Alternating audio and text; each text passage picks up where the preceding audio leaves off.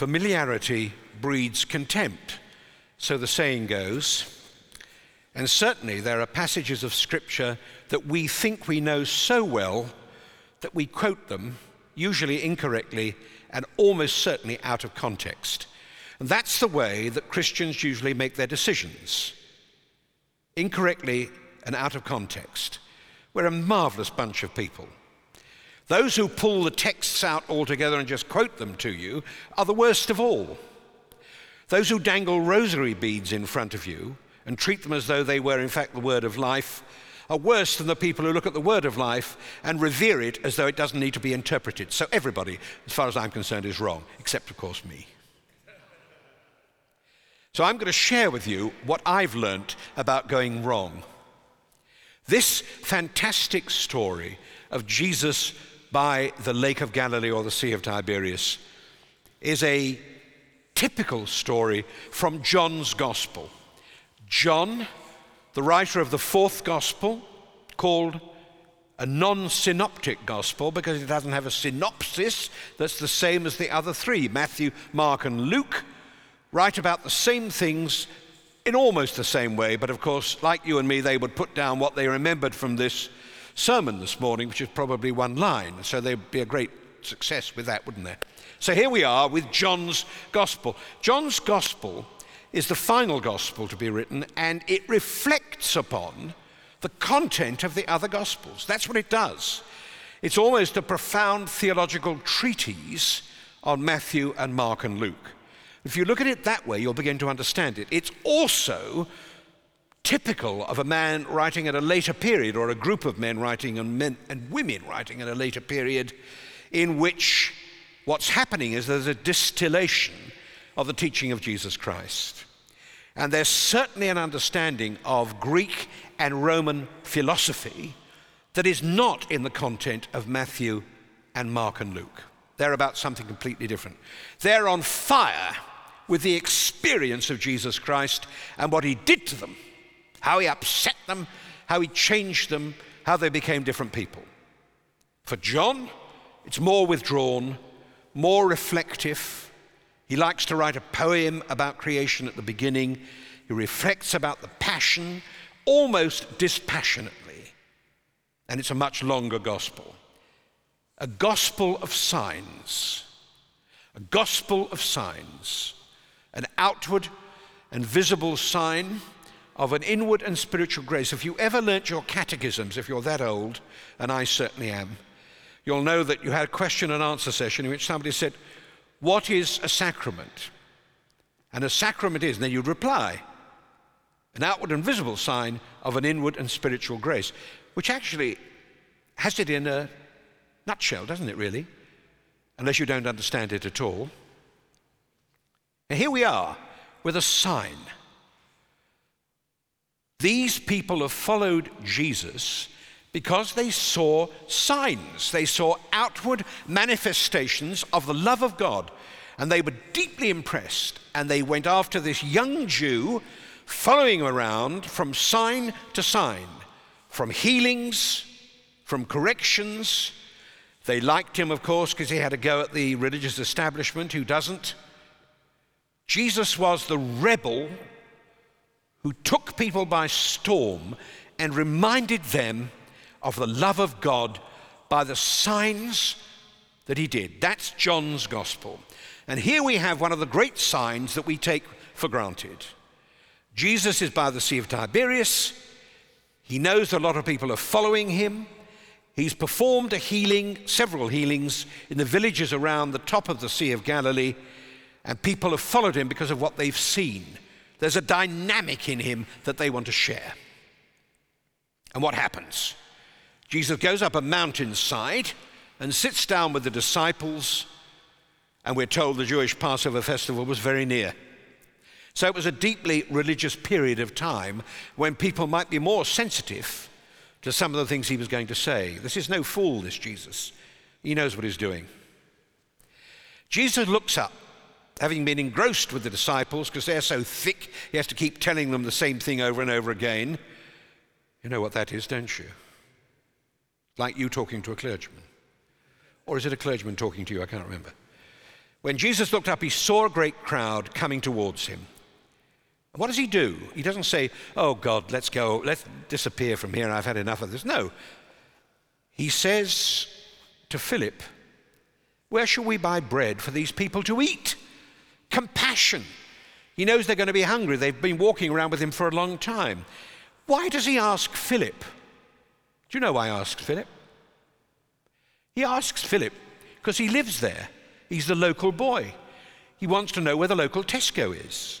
Where can he buy for all these people? That's the question. It's exactly what it says. Where shall we buy bread for these people to eat? Philip. And Philip says, it would take more than half a year's wages to buy enough bread. Wonderful. A disciple's answer. Typical. It would take more than humankind. I haven't got an answer, Jesus. I don't really know. He moans. And of course, what he does is he doesn't answer the question. The question from Jesus Christ is, where shall we find? And he answers, how we will find. Completely wrong answer to the question. Completely wrong. So like most of us, isn't it? Or I include myself, of course, not you. So like most of us. Philip says, we haven't got enough money to buy. So he immediately says, there's a problem, Lord. He doesn't solve the problem. He doesn't help Jesus think. He says, oh, no, Lord, no, it takes too much. Ooh, I won't do it all. Another of his disciples, Andrew, fiery Simon Peter's brother, spoke up. He has another good answer. Here is a boy with 5 small barley loaves and 2 small fish, but how far will that go around? So he comes up with a kind of suggestion. What he doesn't say is, Lord, we've got in our baskets quite a lot. Why don't we get it out and share it? Isn't it fantastic? It's the little boy he points to. Yet again, somebody else carries the buck. I mean, it's unbelievable, these disciples. I don't know how we continue. Jesus says, okay, I've heard enough from both of you. Make the people sit down. Those of you who know me well will know that I think that this is the miracle of the story. Make the people sit down. How do you make 5,000 people sit down on a hillside? How do you do it?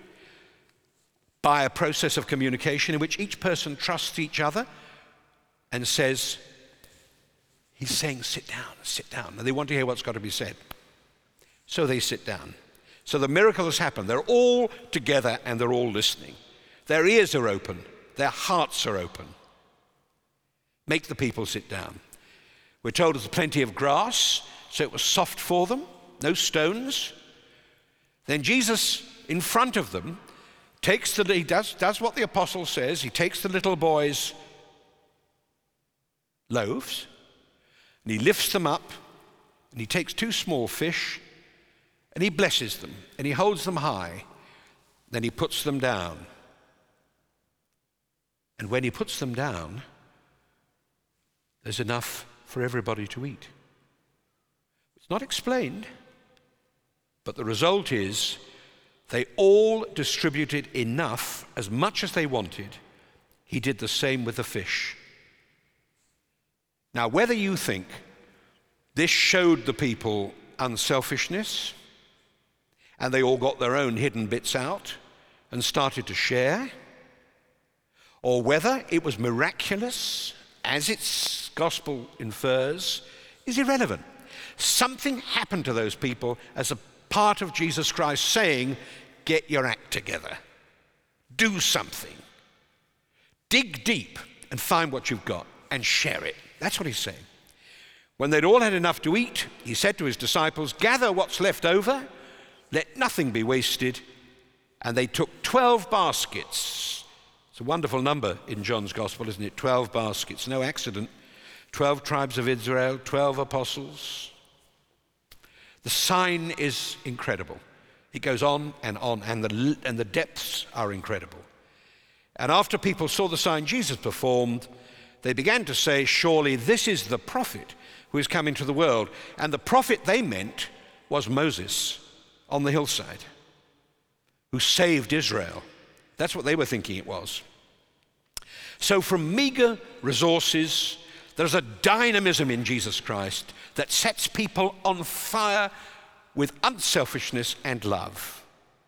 And the origin of it all is God who provides. So what is it about? Jesus is demonstrating in a practical way that if you trust God,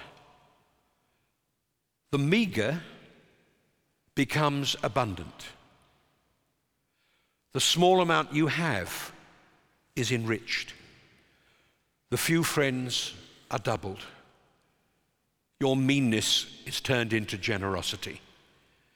Your prejudice is overcome.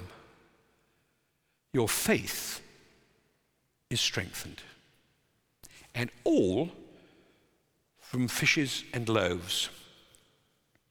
If you have the privilege, and I pray one day you will, of going to the Holy Land, you'll get around the Sea of Galilee, what's called the Enchanted Coast.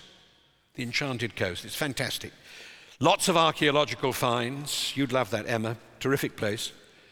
And there is a 4th century church run by the Franciscans called Tabqa, right by the Sea of Galilee. Very, very early. A sort of Byzantine dream house with a quadrangle. You go in from the heat into the coolness. And when you get up to where the holy table is, the altar, the mensa, the place of meeting, the place of breaking of bread, underneath is the oldest mosaic in northern Israel. And it's 2 barley loaves and fishes. Powerful, powerful, simple sign under the table. And when you're in there, you suddenly realize that what is happening when you're there is that people are being opened up, developed. Their fears are being taken away. And it's the simplicity of the sign. So when you're dining at home tonight, or tomorrow morning at breakfast, and if you can eat bread, you take your bread out, your barley loaves, and your fish, or your bacon, or your eggs, or your cereal, give thanks to God for this sign of his abundance. And then ask yourself, who should I be sharing this with? Who should I be sharing this with?